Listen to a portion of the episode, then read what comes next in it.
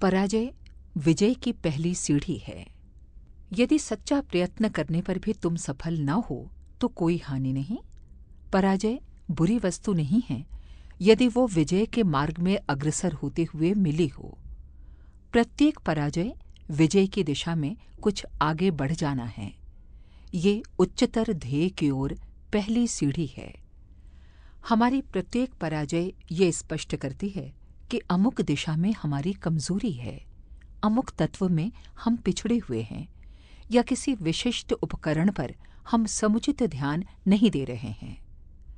पराजय हमारा ध्यान उस ओर आकर्षित करती है, जहाँ हमारी निर्बलता है, जहाँ मनोवृत्ति अनेक ओर बिखरी हुई है, जहाँ विचार और क्रिया परस्पर विरुद्ध दिशा में बह रहे हैं, जहाँ दुख, क्लेश, शोक, मोह इत्यादि परस्पर विरोधी इच्छाएँ हमें चंचल कर एकाग्र नहीं होने देती। किसी न किसी दिशा में प्रत्येक पराजय हमें कुछ सिखा जाती है।